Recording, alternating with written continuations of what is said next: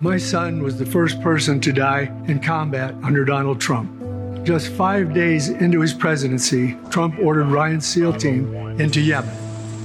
Not from the Situation Room with all the intelligence assembled, but sitting across a dinner table from Steve Bannon. There was no vital interest at play, just Donald Trump playing big man going to war. And when it went horribly wrong, when you lose a $75 million airplane, and more importantly, American life is lost and wounded, I don't believe that you can call it a success. Donald Trump demeaned my son's sacrifice to play to the crowd. For nearly four years, Trump has assailed our country's core values. When Russia put bounties on our troops' heads, Trump defended Putin instead of our military. I think it's a hoax. He kneecapped the Postal Service to undermine our right to vote. This election will be the most rigged election in history. He's misled us throughout the pandemic. Yeah, no, I don't take responsibility at all. 200,000 Americans will have died before we vote. They and Ryan have one thing in common it didn't have to be but for Donald Trump. If you hear one thing, let it be this don't trust Donald Trump with your kid's life or your own. Good advice. Thank you, Republican voters for Biden. Well, I don't know why I came here tonight. That's why. I got the feeling that something ain't right. No, it ain't. I'm so scared in case I fall off my chair. And I'm wondering how I'll get down the stairs. Clowns to the left of me, jokers to the right. Here I am, stuck in the middle with you. I am. Yes, I'm stuck From Pacifica Radio in Los Angeles, this is the BradCast as heard on KPFK 90.7 FM in LA. Also in California and Red Bluff and Redding on KFOI, Round Mountains KKRN, and Eureka's KGOE. In Oregon on the Central Coast on KYAQ, Cottage Grove's KSO, and Eugene's KEPW. In Lancaster, Pennsylvania on WLRI, Maui, Hawaii's KAKU. In Columbus, Ohio on WGRN, Palenville, New York's WLPP. In Grand Rapids on WPRR, New Orleans, WHIV, Gallup, New Mexico's KNIZ, in Concord, New Hampshire on WNHN, in Fayetteville, Arkansas on KPSQ, in Seattle on KODX, Janesville, Wisconsin's WADR, and Minneapolis, St. Paul's AM 950 KTNF. We also stream coast to coast and around the globe on the internets on the Progressive Voices channel, Netroots Radio, Radio for Humans, FYI Nation, NicoleSandler.com, Radio Free Brooklyn, Workforce Rising, No Lies Radio, Deprogrammed Radio, Verdant Square Radio, and Detour Talk, blanketing planet Earth five days a week. I'm Brad Friedman, your friendly investigative blogger, journalist, troublemaker, muckraker, and all around swell fellow, says me from bradblog.com.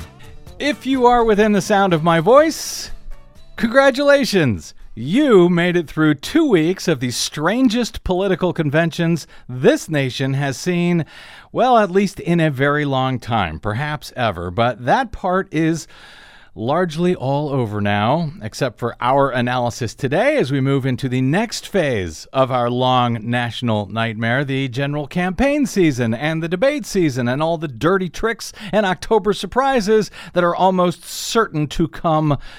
Per- perhaps in pretty rapid fire over the next 67 days until November 3rd, but who's counting? We will be joined momentarily by our smart team of insightful progressive journalists to try and make sense of what we've all witnessed over the past week of the Republican National Convention, which expanded on the Democrats' two hours a night by going to two and a half hours a night, and then extending that by another half hour or so, at least when Donald Trump spoke to a thousand or two supporters jammed together, shoulder to shoulder, maskless, in a super spreader event held unlawfully on the White House lawn, yes, at the People's House, which Donald Trump proudly grabbed for his own political use, along with the presidential seal for political purposes and in violation of the law, so that he could declare himself the law and order president.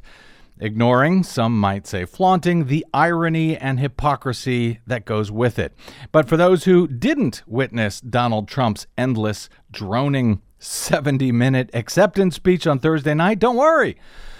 Now, I don't like playing anything he has to say, frankly, on uh, on these airwaves, but I'm going to play just a bit so that we can all at least get on the same page here for today's discussion.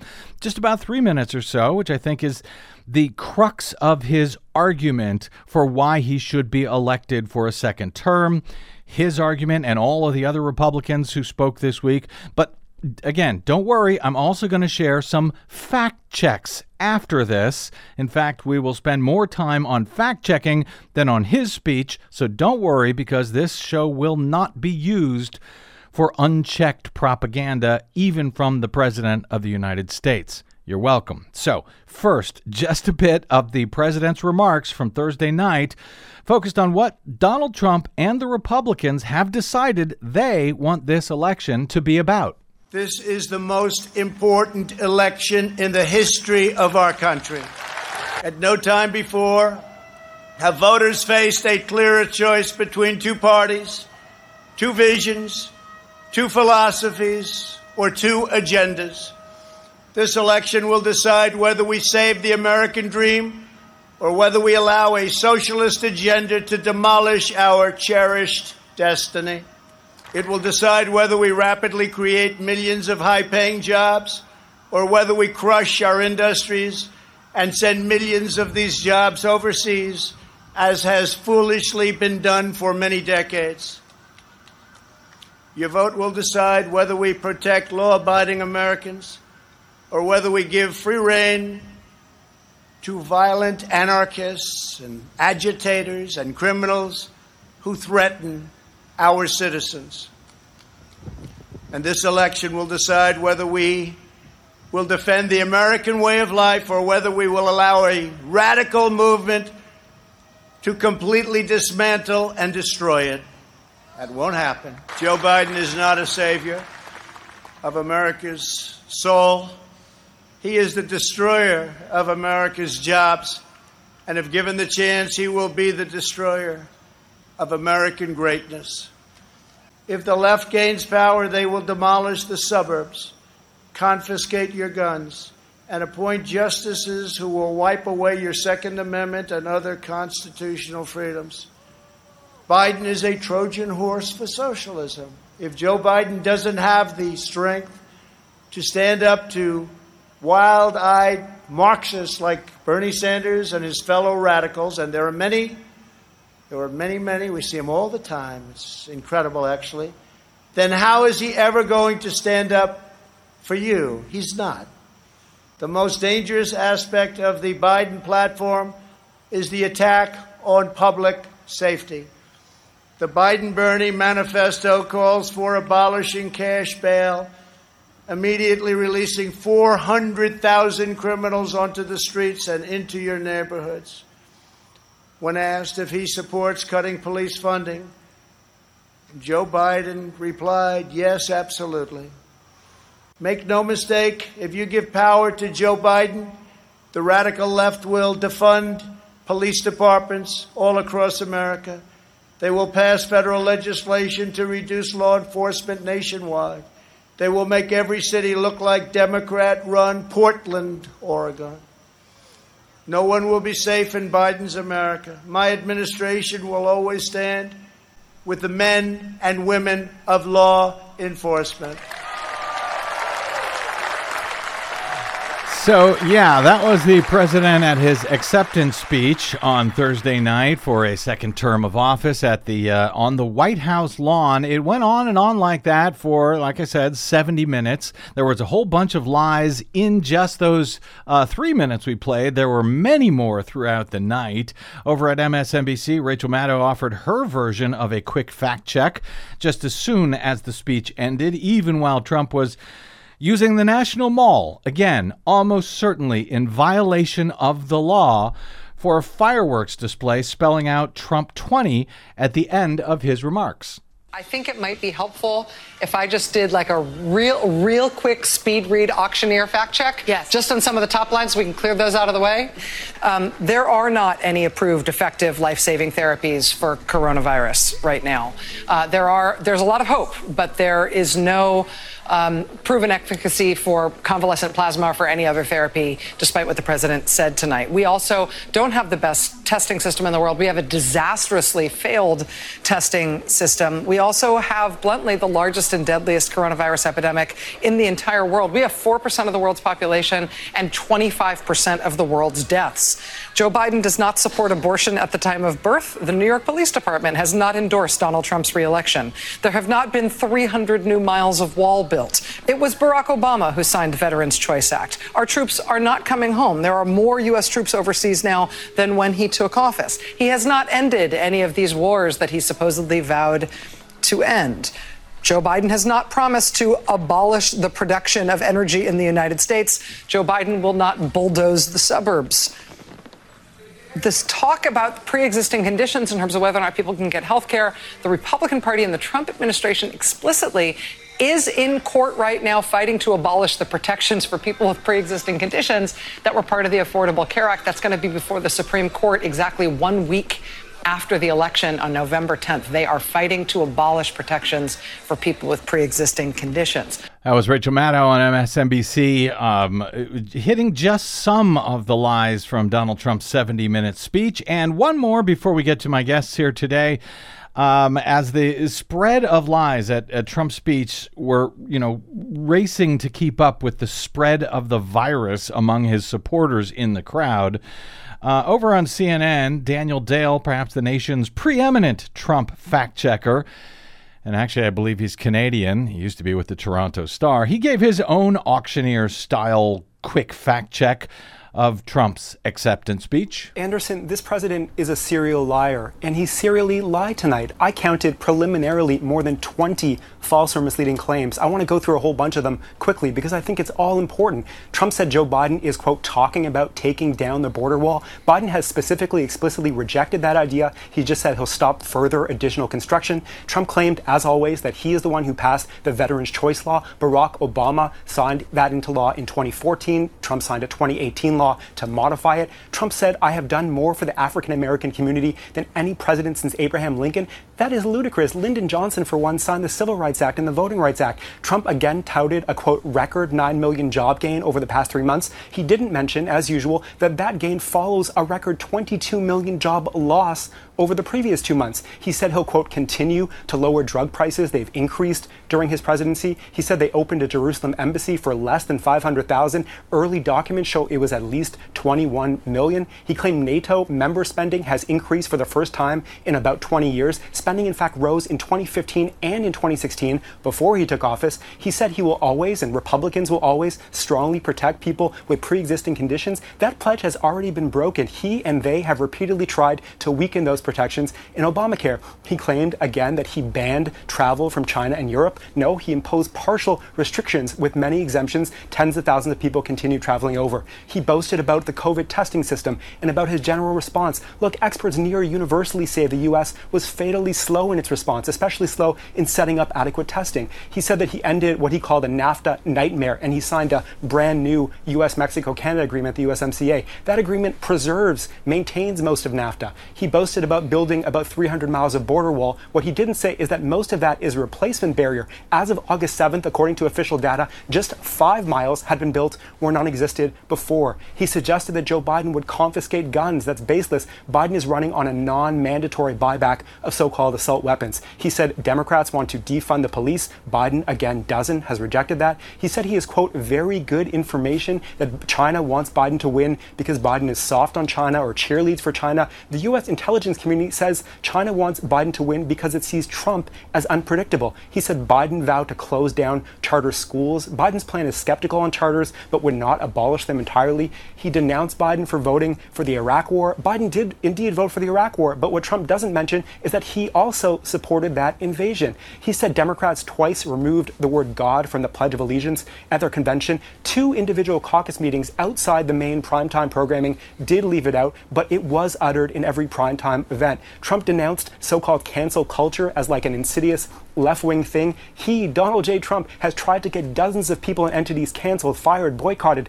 including literally last week, Goodyear. He said he imposed an order to give 10 years in prison to rioters. That's a maximum discretionary sentence up to judges in existing laws. His order just asked the government to fully enforce. And he said that Biden's plan would eliminate America's borders. No, just no. It's wrong. Oh, that's it? I'm just There's kidding. more. yeah, I mean, wow. How much time do you got, Anderson?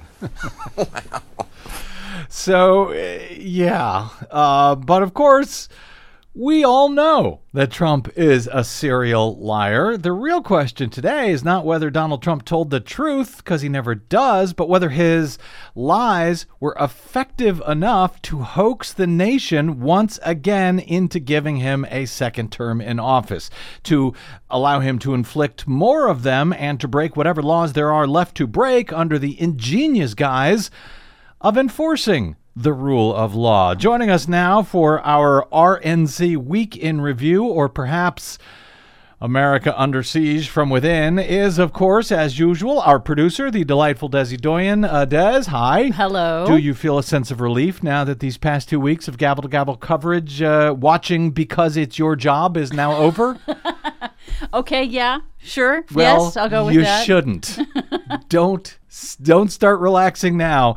Also, longtime BradCast champion and listener fave Heather Digby Parton of Digby's Hullabaloo and longtime award-winning columnist at Salon.com is here once again for another convention week in review. Heather, did you survive yet another week without the radical socialist leftist mobs burning down your house out there in Santa Monica? So far so good, but you never know. It the day is still young here, so you know anything could happen. I know I'm quivering Yes, underneath you my bed be. because I'm so afraid. You should be. Stay safe. Keep that gun in your hand, and apparently you can point it at anyone you like without a problem, and, and you'll be awarded with a, a speaking slot on national television. with a with a with a pitcher full of sangria on my porch, by the way. Yes. that, uh, that goes with it. Enjoy. And of course, from the other coast, I think, uh, uh, Richard, are you in D.C. right now? I am. Okay. That's where I live now. Yes, another one of those coastal elites. We're joined once again by our longtime uh, friend, uh, freelance political writer, columnist, analyst, reformed former healthcare executive, and host of the weekly radio and TV program The Zero Hour. Richard R.J. Eskow is back with us today. Uh, how about the mobs on that coast, Richard? Are all the uh, white suburban women uh, still safe out there as we go to air? I saw somebody carrying some granola earlier, and I'm a little worried that, that the attack is on, but so far so good. that is just a sign for what's to come if Joe Biden's America is allowed to be uh, foisted upon us. Uh, Richard, I, I, I may be a little punchy today after these last two weeks. I think we all may need some therapy today, but. Since you weren't with us last week, allow, allow me to start with you uh, and, and get your very quick take on last week's Democratic National Convention when things were slightly less uh, anxious making. Uh, what was your takeaway before this week's RNC festivities, sir? Well, I have to admit, I was already a little nervous before the RNC madness began because while there were a number of things in the Democratic convention that I appreciated, I w- did not come away entirely convinced that it was going to reach uh, and motivate a lot of base voters, that it was going to persuade a lot of voters who, who you know weren't sure which way to go. Although, I, to be fair, I don't think there are that many of those left. But uh, I was, you know, my I came away from the DNC feeling. Oh, I was delighted that Biden did well, and I thought he did do well. But I came away largely feeling Biden and Harris won't get a bounce out of this. Uh, and I don't think they did. Uh, my big worry now, doubling my headache, which seems to be permanent these days, is that maybe Trump will. That he might get a, bu- a bounce out of this. Well, which Right, because if, if we all know how horrible he is in ways too numerous to count, um, personal corruption, grotesque behavior towards women, uh, racism, uh, you name horrible policies, lying, but if you describe him that way, and then he comes across as even marginally reasonable, Mm. And you can get, you know, 13 women to say, which by the way is far less than 50% of the speakers at the RNC, but that aside, if you can get a number of women to say, gee, he's such a wonderful guy, he, he, he, you know, he, he helps women every way he can. My fear is that the contrast of what we know him to be and what we all report him to be and what he might have seemed to be might have given him something of a boost. which is uh, which which sort of uh, uh, brings me to brings us up to date then to the RNC now that it's ended. I've, I want to hit some sort of general questions about it. You've already touched on some, but after a week of being nervous following the DNC and now after the RNC. Richard, your uh, your uh, website, your URL for your podcast is thisisthezerohour.com. So my question to you is this the zero hour that you were talking about? Because it's certain oh. certain starting to feel like it, frankly. Yeah, I mean, there are multiple zero hours to think about, but yes, absolutely. You know, people always say, oh, this is the most important election of our lifetime. But it's possible to say that more than once if they're getting increasingly important with the passage of time. We're running out of time to uh, to do certain things to pr- to do more to protect the climate. We've already caused probably irreversible damage, but we're running out of time to stop utter catastrophe and chaos. Wealth inequality is reaching, you know, near irreversible levels. The suppression of our freedoms that Trump. Look, I, you know, Brad. I've been a guy who said you know, criticized Democrats for elevating George W. Bush, who was a ghastly president, and, you know, needlessly killed a million people, et cetera, et cetera, et cetera. Uh, but the fact is, another four years of Donald Trump with the judgeships he will fill, with the, what he might do to our democracy going forward, militarization, the fascist moves he's had in the last few months, could be permanent Yep. devastation to our democracy, to our planet. So, yeah, I guess I'm convincing myself anyway that yes, this is the zero hour. And with that cheery thought, let me turn to Heather. Um, Heather, uh, last week uh, after the DNC, when it was unclear what Republicans were even going to do at all this week, I suggested that the RNC could turn out to be a train wreck. Well, I think I was wrong. It wasn't a train wreck. It was relatively uh, scandal and embarrassment free for all four nights. Uh, no? Um, yeah, it wasn't a train wreck. It was even worse. It was boring. okay. Um, and you know, if you look at the TV ratings, which of course Donald Trump has been, been anxiously awaiting all Mhm. day, uh, it didn't draw a very big audience. And you know, all the the audience for both um, conventions was down from where it had been in the past uh, for a lot of reasons. Not needless to say, not you know most of it is because of their weird formats because of the pandemic.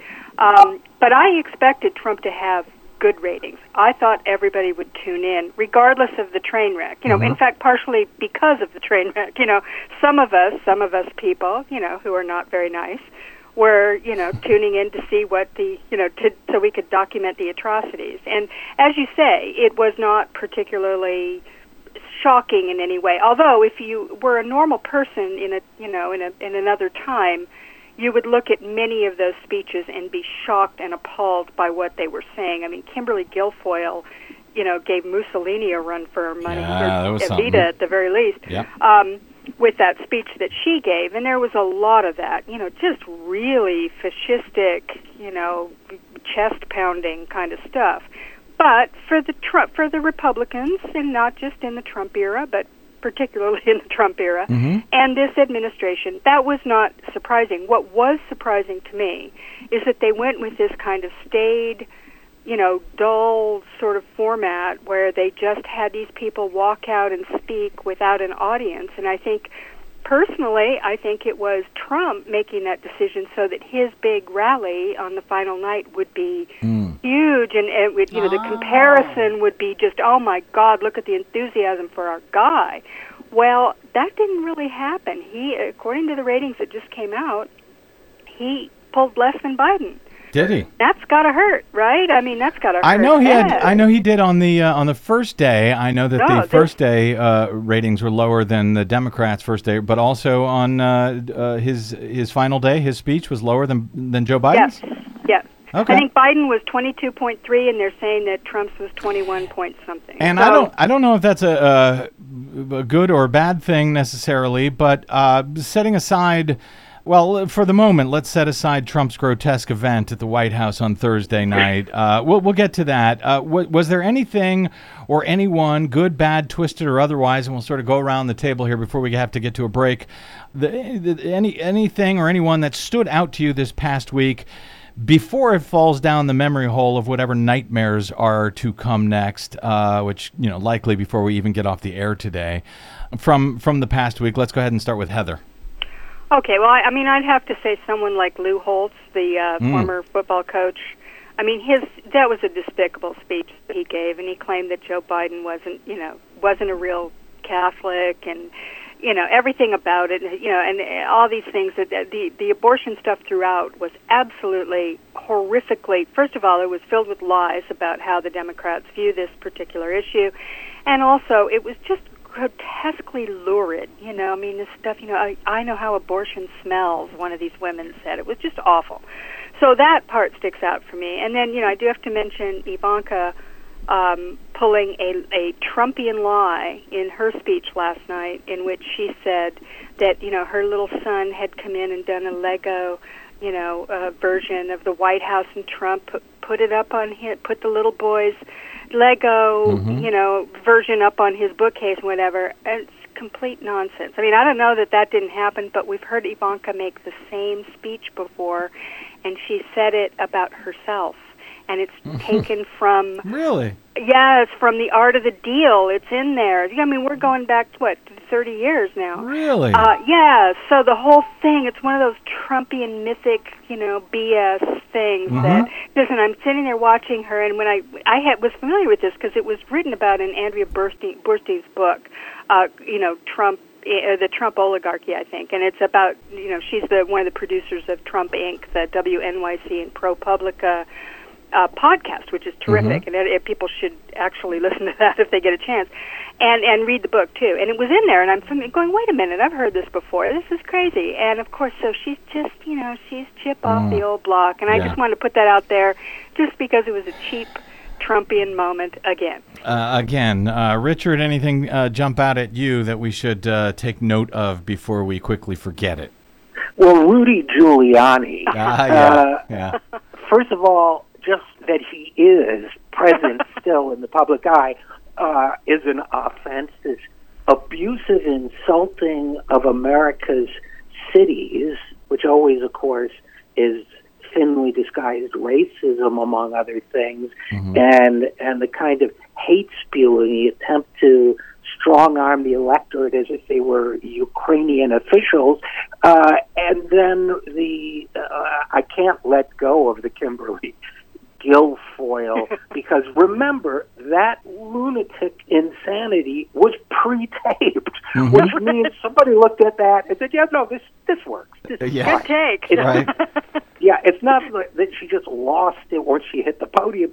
This was premeditated insanity, and uh, it shows you that this party really is kind of planning to go full Mussolini. Yeah. So, you know, those were my, I guess if you want to call them standout moments in the sense that they'll haunt my dreams for years, those were the standout moments. It, it also uh, haunts me because every time I see Kimberly Guilfoyle, I remember that she was married to California Governor Gavin Newsom some years ago, and I cannot uh, reconcile that in my brain. It doesn't make sense. it does not compute. uh, Des, did you have any uh, thoughts? Uh, yeah, I mean, of course, the uh, Kimberly Guilfoyle, I think, is the one that uh, will stand out the most for being the raging id of the Republican Party, showing what they really want to be and who they actually are and what they plan going forward, like RJ said. But what I found most chilling actually were both the speeches of Ivanka and Eric Trump, because I feel like they came across as so very reasonable and even in their gaslighting, they sounded so plausible, and I could see how many people would be fooled by that, tricked by that. And yet, when you actually look at the content of the words, it's actually quite chilling. Speaking of uh, gaslighting and plausible, before we go to a break here, uh, for me, again, uh, setting aside the uh, Trump speech, I thought Vice President Pence's speech from Fort McHenry, again, also most likely unlawful, on Wednesday night, was clearly his audition for his 2024 presidential campaign, no matter who wins, I guess, this year. Uh, and frankly, I thought he nailed it. I thought he was presidential. I thought he was even Reagan-esque. Discuss. am, I, am, am I wrong about You that, know, uh, guys? Well, I just find him to be a deeply disturbing individual. Yes. And I couldn't shake that. Uh, I did think it was his audition. I did think that by the context of these Republican, you know, ultra white, uh, you know, uh, conservative people, uh, men, uh, he did okay. But uh, you know, I I don't even want to think about his chances for the future. Uh, he was done. He was finished, as you know, in Indiana. Yeah. Uh, his career was over uh, before he got uh, before uh, Donald Trump plucked him out of soon-to-be obscurity. So, Mhm. uh, did he do that? Well, yeah, he's going to be considered a leading contender, I guess. Yeah. Uh, Heather, uh, tell me uh, why I'm terribly wrong about uh, being worried about Michael You're, ter- you're terribly wrong about being worried about Mike Pence. Really? And yeah, I mean, Okay. I think I, you know, he, you know, he knows how to deliver a speech. He was a talk radio guy, Brad. Yeah, I know. know you know that. I so you know, do. he's a professional. He's Which is why I'm uh, I, I support him knows- already in 2024. Of course. Yeah. of course, as do we all. Yes. Um, no, he he is a professional. He knows how to give a speech like a normal person instead of like Donald Trump, who sounds like he's when he's reading from a teleprompter that he's the guy on the on the train going, okay, you know, Fifth Street. Fifth Street Station. Everybody stand on. You know, the doors are opening. You know, Uh-huh. and he's he's a terrible, terrible teleprompter reader. But but you know, Pence is good at this stuff. Yeah. But what I noticed about it was is that he felt the need to go full MAGA in that speech, and that tells me that they are having to, you know, he's he's made a decision. He's been pretty careful about this. You know, he's been Trump's adoring sycophant this whole time, but he himself hasn't been out there speaking the MAGA talk the way that he did in that speech. I found it a little bit different for him, and I think that that says that they are assuming that Trumpism is going to be in play, and certainly Pence cannot escape Trumpism. So the job of the Democrats Mhm. will have to be to, uh, you know, let's assume that they win. Otherwise, we're all getting on trains and going somewhere. Um, uh, you know, he he, uh, the Democrats are going to have to spend a great deal of political capital, time, and effort to destroy Trumpism because it won't be destroyed on its own. Because I do think that Pence is going is you know he's the vice president, he's the leading guy. Mhm. And here's a question for you though. Yeah. You know, there's another guy who may be running in 2024 if they lose this time, and that's Donald Trump. So that could be a Mm. real interesting, interesting. Uh, Mhm. You know, you think Trump is going to, you know, not not want to do a rematch? Because I think he will. Hmm. Well, that's Um, a, a good Well, point. And he- I'll- he's 75, right? Or Mhm. 76, He's I'm 70, not he's sure. 74 right now. right. Well, so 74? he's 78, and and which of course is Joe Biden's age, but but uh, you know maybe I guess, but of course the other person to talk about in the context of 2024 on the Republican side is Tom Cotton. Uh, I think he's a leading contender, don't you? Nikki Haley. Uh, well, actually, that's what uh, I was going to say, Nikki yeah. Haley, because as uh, Mike Pence was, uh, you know, giving over to full MAGA, what I kind of expected that from him. But Nikki Haley, uh, who actually came across like a reasonably sane person for her time uh, in the uh, Trump administration as the UN ambassador. She went full MAGA, uh, making it clear that, yeah, she's running in 2024, I think, no matter who is. But we're getting way ahead of ourselves. I don't blame you for uh, uh, for wanting to do that. Uh, anything to get 2020 off our minds at this point. But let's take a quick break. We'll come back. We'll talk specifically about whether uh, Donald Trump's acceptance speech did what it was supposed to do. We'll take a quick break and we'll be back with uh, Heather Digby Parton, Richard Eskow, and of course Desi Doyen, and myself, Brad Friedman. This is your BradCast.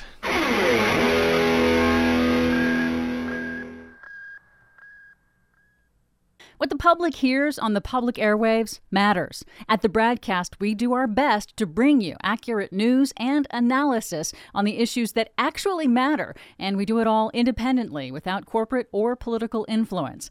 But we can't do it without you, now more than ever. Please help us stay on your public airwaves by going to bradblog.com slash donate to help keep us going. That's bradblog.com slash donate.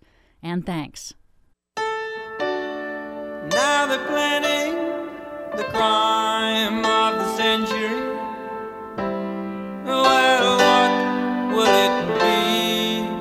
Well, we're seeing it play out before our eyes, aren't we? Welcome back to the BradCast. Brad Friedman from BradBlog.com with our RNC Week in Review with Heather Digby Parton of Salon and Richard Eskow of This Is the Zero Hour. Dot com. Heather, so let's uh, just uh, jump into Donald Trump here as much as we may not like to. Um, his acceptance speech, never mind the lies. Uh, we've already covered that, but it, it's uh, his speech and really the entire week was a week of you know trying to terrify Americans about the radical left wing socialists and communist mobs that are burning down cities and coming to destroy your suburbs. Did the uh, did did that speech and that argument essentially do what it was intended to do? Well, we don't know yet. Uh, I suppose it's possible, and of course, it was given in the context of you know unrest that we're observing on the you know on the news every day. Mm-hmm. So you know maybe it will. I know there's a lot of nervousness among Democrats that this is going to be a rerun of 1968 or something. But I'll tell you, there just hasn't been any evidence that that works uh, for Donald Trump. Partially because he's the guy in charge. So if there's chaos out there, which he seems to sort of be saying, well, there's chaos out there, but if you vote for Joe Biden, there'll be chaos out there. You know, it's a, it's a very weird, sort of illogical argument. And for his people, that makes sense. I think. You know, I mean, I think they they were okay. You know, they nod their heads at Trump and go, that makes sense. But you know, for other people, there's got to be some dissonance when when you hear that particular argument. He is the agent of chaos, and in fact, I read something interesting by. Uh, by Nate Silver of 538, you know, the the numbers guy.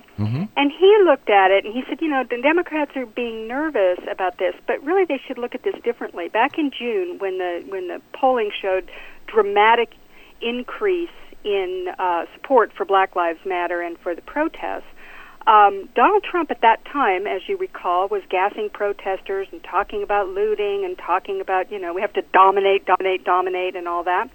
Well, he shut up for a while after that, even to all throughout Portland, as the polls started to sort of show that the Black Lives Matter support was maybe dropping a little bit and whatever. His numbers never improved in that.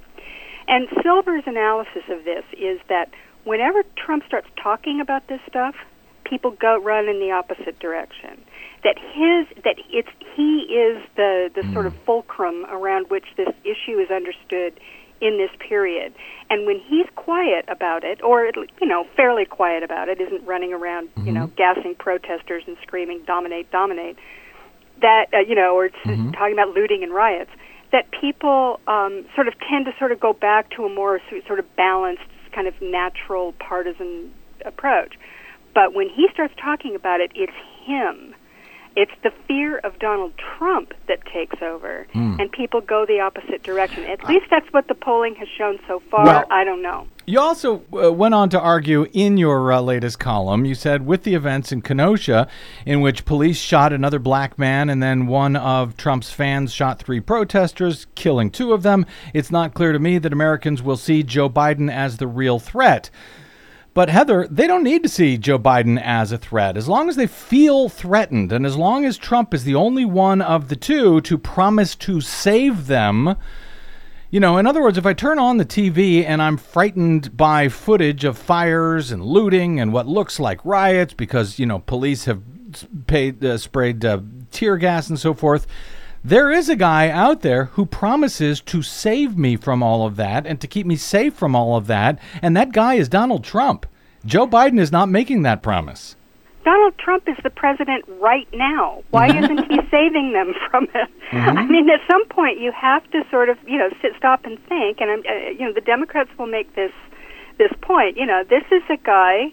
He is he is inciting this, and there is plenty of evidence that he is a guy who people are listening to. That kid in Kenosha who was walking around with a gun. Those cops in Kenosha you know, are probably Donald Trump people. I mean, these are people who are listening to him, and they are causing this unrest. And there is a sense that if he's not there, that the unrest will, at, at the very least, we can go to some other form of expression and and have you know a much more peaceful sort of you know attempt to reconcile this systemic racism than having you know armed 17 year old kids running around in the streets and shooting people.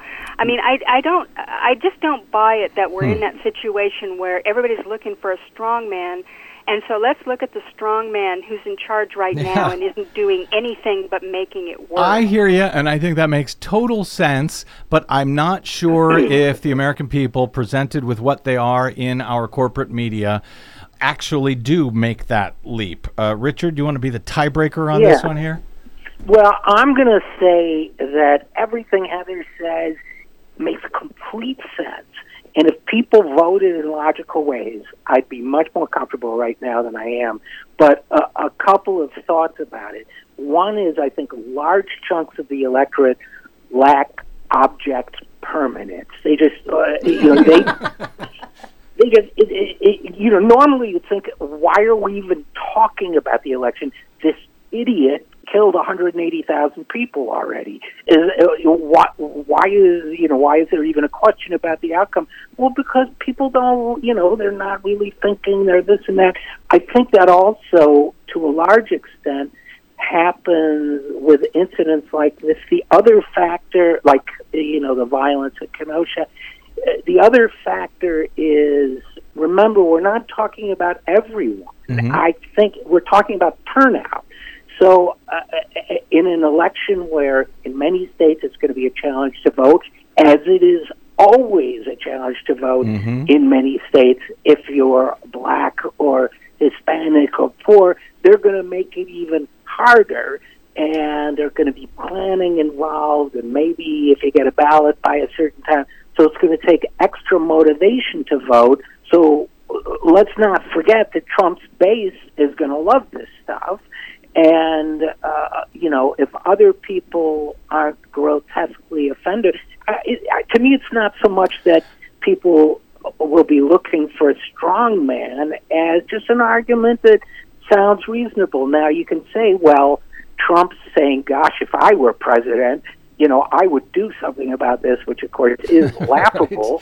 But on the other hand, he's not really saying that. He's saying in the cities where Democrats are in control, there's chaos and violence and bloodshed, and good people of all races who start businesses and try to get the, ahead in life mm-hmm. are having their businesses and their lives ruined. If you put the Democrats in charge, that's what the whole country will look like. That's what your suburb will look like. That's what your farm town will look like. So, you know, it doesn't have to make total sense for it to make mm-hmm. enough sense to persuade enough people to make him even more of a threat, given that the, he and his party, because remember, Republicans always cheat like crazy in elections to make, uh, uh, you know, the cheating will be far worse this year because of COVID, because Trump is the president.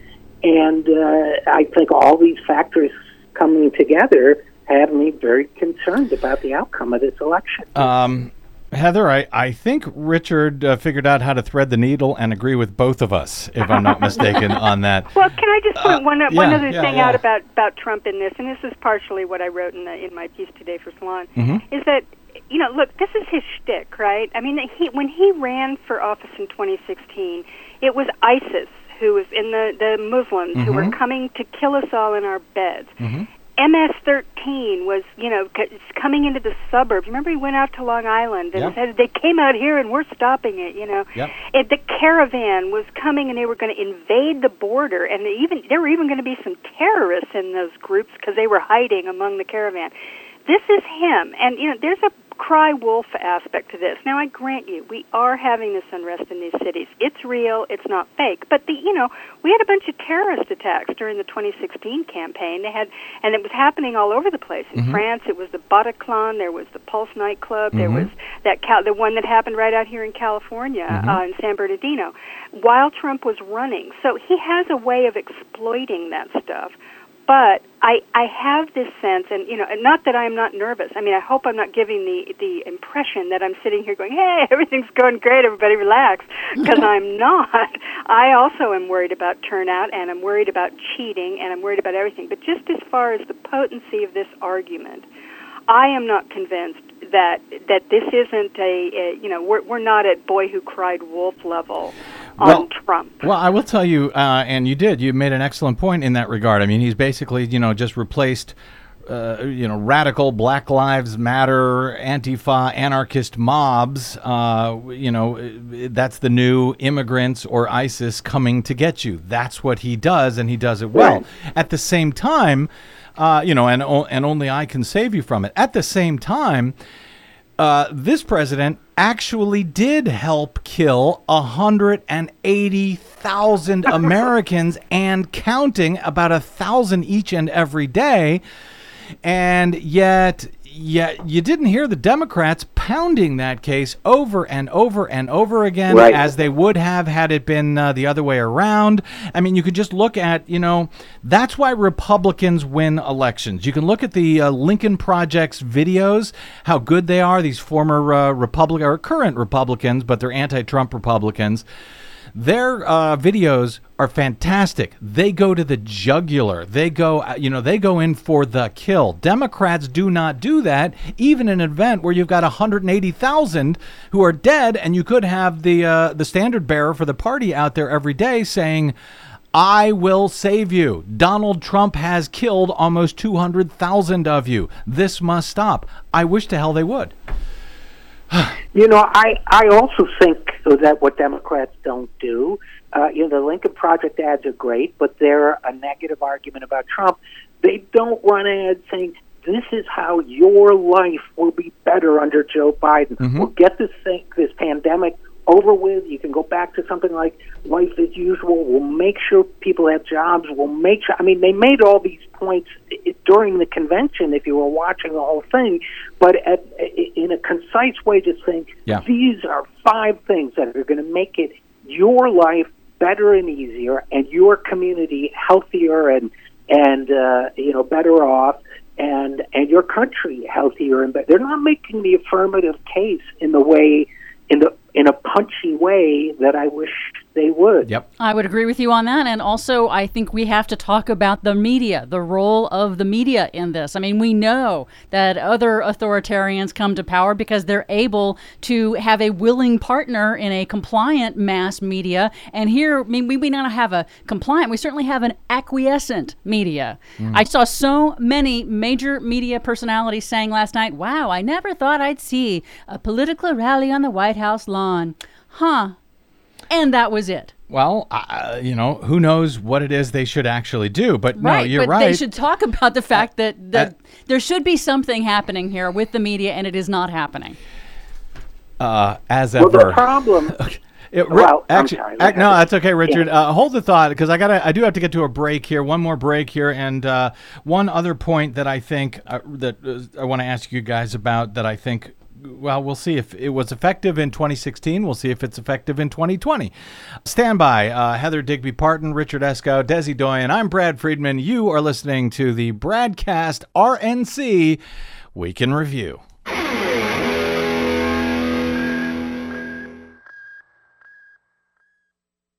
Five major corporations now control more than 80% of the media in the United States, but they don't control us. The BradCast and the Green News Report are 100% independent, 100% listener supported. But we can't do it alone. We need you. Please help us bring real facts to listeners at independent stations around the nation. You can make a difference. Support independent media. Drop by bradblog.com slash donate. That's bradblog.com slash donate. And thanks.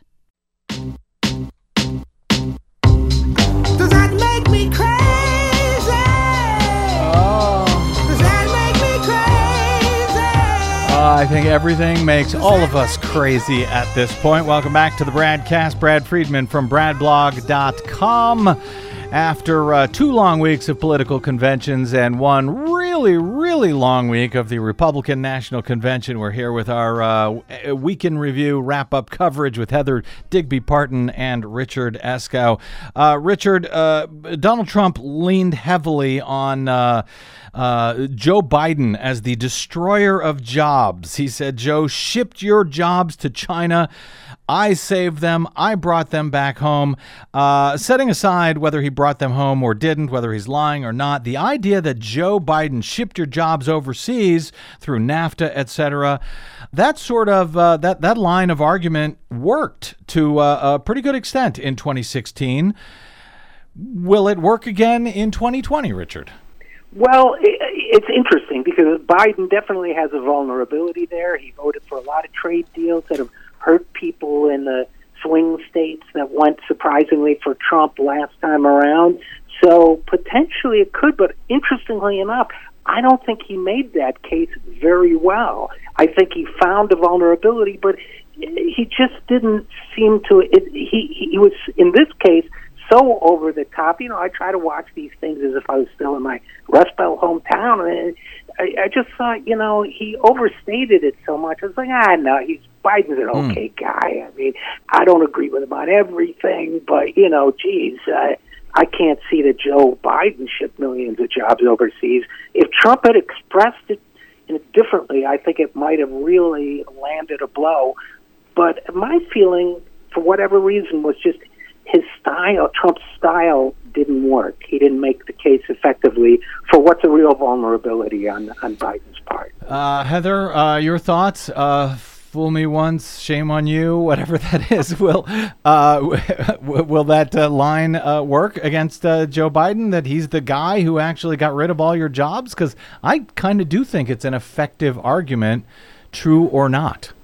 Well, it is an effective argument about any Democrat that has been around, that was around for the last, you know, 30 years, making these arguments about free trade.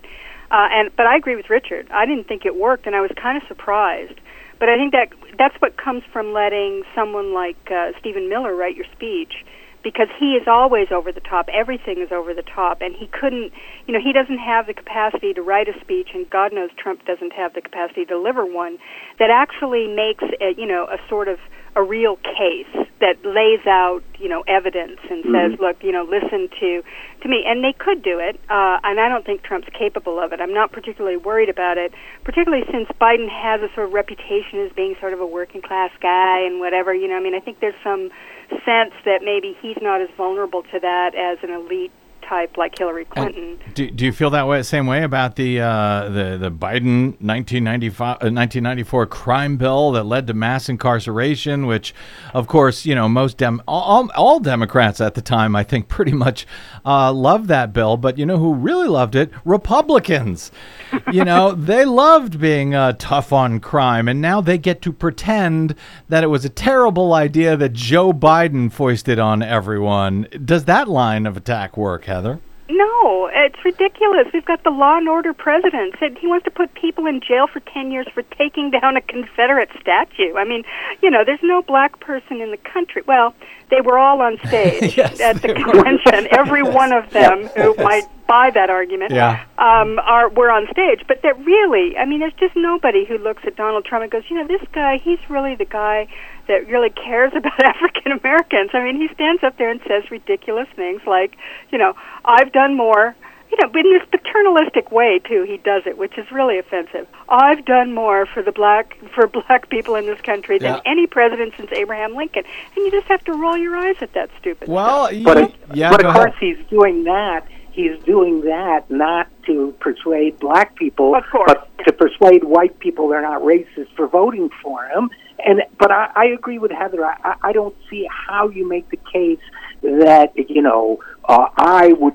I I'm fighting the carceral state, unlike Joe Biden, while at the same time saying you know black peaceful Black Lives Matter protesters are destroying the country and will burn down your suburbs. You can't make both cases, and we know which one he's going to go with. So. All right. Well, I've got to wrap up. If everyone's going to agree with Heather, I just we got to end this show. Uh, let me very quickly do a, uh, a quick round, an exit question here that we're not even going to have time to get into the details of. But let's get you all on record with a prediction. No, not who is going to win the election. Don't worry about that. Uh, but we're going to talk about this, I think, in coming days. Um, we'll start with let's start with Desi. Uh, Desi Doyen, will there be presidential debates this year? Yes. Richard Eskow, will there be presidential debates this year? Yes. Heather Digby Parton, will there be presidential debates this year? I wish I could say no, but I'm going to say yes. Yeah. I wish I wish you, you could say no as well. That would be nice. Uh, we'll see. Nancy Pelosi did come out against them today. Uh, we'll talk about that uh, in the future. But as we should as- say that yeah. Biden also responded and said, of course, he in, is interested in debating Trump. So I think he should hold off and say, I'll debate him when he releases his tax returns, There you go. as some have suggested. Ding, ding, ding. You got it right. All right, we do have to get out. Hey, thank you uh, to all of you. Really appreciate it. Heather Digby Parton, uh, as always, you can find her work at salon.com and digbysblog.net. You can also find her on the Twitters at Digby56. Richard R.J. Eskow, uh, you can find him and his uh, podcast, uh, podcast, radio, and TV program, I should say, at thisisthezerohour.com. Be afraid, be very afraid. Uh, and you can find him on the Twitters at RJ Eskow. Uh, thanks, guys. Greatly appreciate it. And uh, I suspect we'll be talking to you soon, especially if there is presidential debates in the weeks ahead. thanks, guys. Thanks for having me. Thank you. Okay, we have got to get out. My thanks as well to Desi Doyen, our delightful producer, and to all of you for spending a portion of your day or night with us. It's always greatly appreciated, and I'm sorry about that torture at the top of the show where we played three minutes of Donald Trump. I won't let that happen again. Maybe. Uh, if you missed any portion of today's show or any other, download it anytime for free at bradblog.com. Drop me email if you like. I read them all and I respond to many. I am Bradcast at bradblog.com. On the Facebooks and the Twitters, I am simply the Brad Blog. And of course, all of this is made possible thanks to those of you who support our work by stopping by bradblog.com slash donate, where you can make a one-time donation of any amount you like, or even better, a uh, automated monthly donation of any amount you like. That's it. Until we meet again, I'm Brad Friedman. Good luck, world.